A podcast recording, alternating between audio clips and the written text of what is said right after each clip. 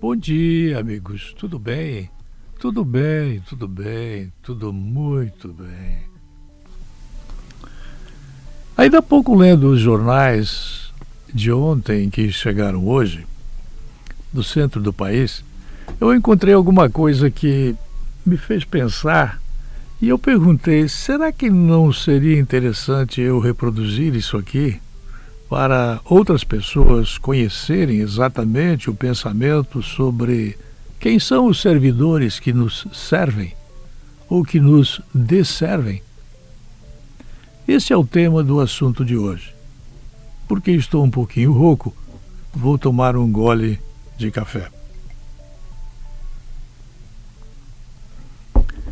É de grande interesse o estudo realizado pelo Banco Mundial sobre o funcionalismo público, não só por escancarar as distorções resultantes de décadas, para não dizer séculos, de patrimonialismo predatório, mas por antecipar o projeto de reforma administrativa que integra, juntamente com o Pacto Federativo e a reforma tributária, a agenda de transformação do Estado brasileiro, que o governo promete para esta semana. Bom, Talvez nesta semana não, na semana que vem, mas, pelo que a coisa mostra, haverá mudança em profundidade, sempre se o Congresso permitir. Com excesso de carreiras, estrutura fragmentada e rígida, progressões rápidas demais e gratificações generosíssimas generalizadas, o serviço público incha a máquina estatal e inviabiliza a responsabilidade fiscal. Não, não fuja do assunto, não, que eu estou falando exatamente com você que não concorda com estas opiniões. Além de os salários iniciais serem altos, a sua progressão é determinada por tempo de serviço ou aquisição de títulos acadêmicos.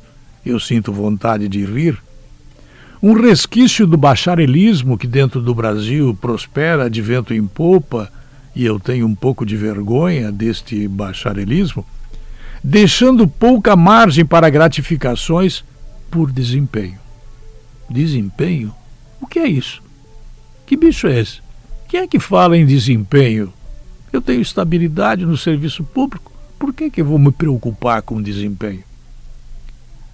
Quando existem são sistematicamente desvirtuadas, já que quase todos as recebem, inclusive os inativos, que ganham auxílio por produtividade na Receita Federal. Aposentado, tomando chimarrão em casa, na cadeira de balanço, gordinho, fora de padrão quando há um aumento para o pessoal que está trabalhando, há também para quem não está trabalhando. Quando há produtividade, o índice aplicado sobre os salários para quem trabalha, há também índice de produtividade para quem não trabalha. Em 87% das carreiras com bônus por desempenho, 9 em 10 servidores os recebem, vejam só. Nos estados, as gratificações chegam a 40% da remuneração mensal e, dentre as suas 179 modalidades, quantidade que inviabiliza a transparência, a transparência e a fiscalização, 105 vão para a aposentadoria. Eita, nós! Este é o Brasil.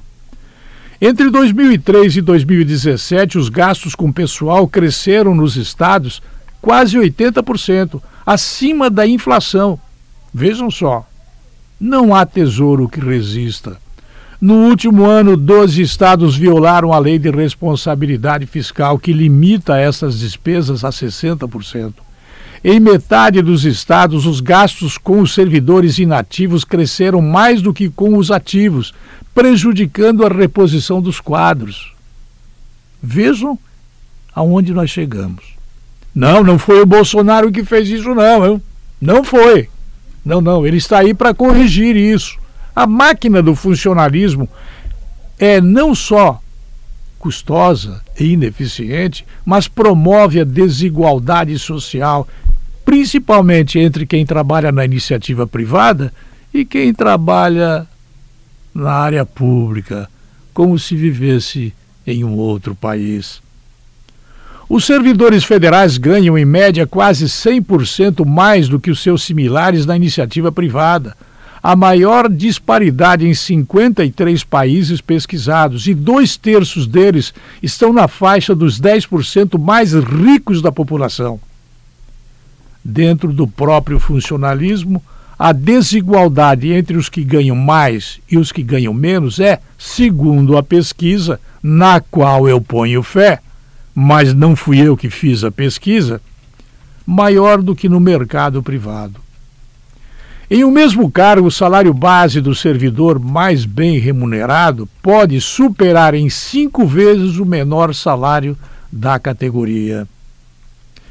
Conforme o secretário especial de desburocratização do Ministério da Economia, o projeto do governo contém quatro diretrizes. 1. Um, foco em servir a sociedade. 2. Valorização dos servidores. 3. Agilidade. E 4. Inovação. Aparece também o item eficiência e racionalidade. Duas medidas serão cruciais: a modificação da política de salários iniciais altos e a adoção de mecanismos de triagem e incentivo aos mais produtivos a mera redução dos salários iniciais em 10% geraria uma economia de 26,35 bilhões na próxima década. Se os aumentos salariais fossem congelados por três anos, por exemplo, não posso nem imaginar o que ocorreria se isso fosse suscetível de fazer, haveria uma economia de 187,9 bilhões Coisa pouca, coisa micha, dinheiro de cachaça. A verdade, amigos, é que estamos nessa. Nessa equação é preciso considerar que durante a recessão que deteriorou a renda dos brasileiros e relegou um terço da população economicamente ativa ao subemprego, desemprego ou desalento completo, os gastos com o funcionalismo estadual, por exemplo, continuaram subindo na ordem de 6,4% ao ano, enquanto na iniciativa privada. Hum, como é que ficaram os salários na iniciativa privada? Eu tenho pena que haja ainda algum sindicato solto por aí que não pense nessas coisas. Além disso, será necessário vencer as pressões corporativas do funcionalismo e reformular o Instituto da Estabilidade, um expediente que não pode continuar sendo uma regra imutável. É difícil tocar nos direitos adquiridos dos 11,5 milhões de servidores, ou seja, 5,6% da população, que consomem só eles 15% do produto interno bruto. Parece uma mentira, né? mas não é. É triste nós vivermos num país assim, num país tão bonito, grande, forte. Até 2020, 40% dos funcionários da ativa estarão aposentados, bem aposentados, tranquilamente aposentados. Para os que os substituirão, a estabilidade não pode ser um direito, mas uma prerrogativa excepcional inerente a alguns cargos os servidores têm uma oportunidade de provar a quem realmente querem servir. Se é o interesse público que eles querem servir, com justos proventos, ou ao seu patrimônio pessoal, às custas do interesse público. Muitos servidores que têm que viajar, eles viajam só na primeira classe, enquanto nós, na iniciativa privada, nós os próprios diretores e os chamados patrões, donos dos negócios, viajam na classe econômica.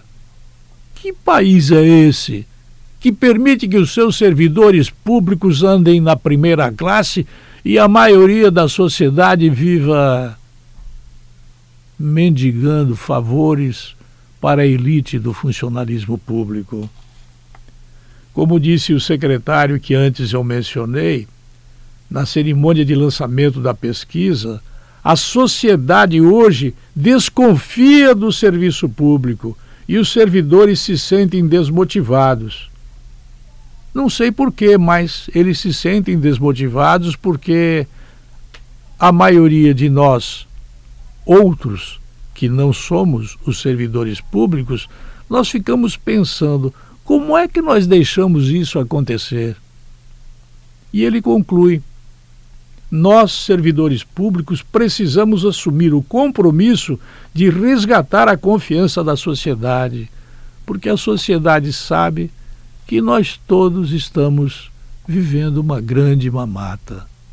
Nós continuamos pendurados, nós, servidores públicos, estou falando entre aspas, estamos pendurados nas tetas do Estado. Eu volto logo mais às 21 horas. Até lá.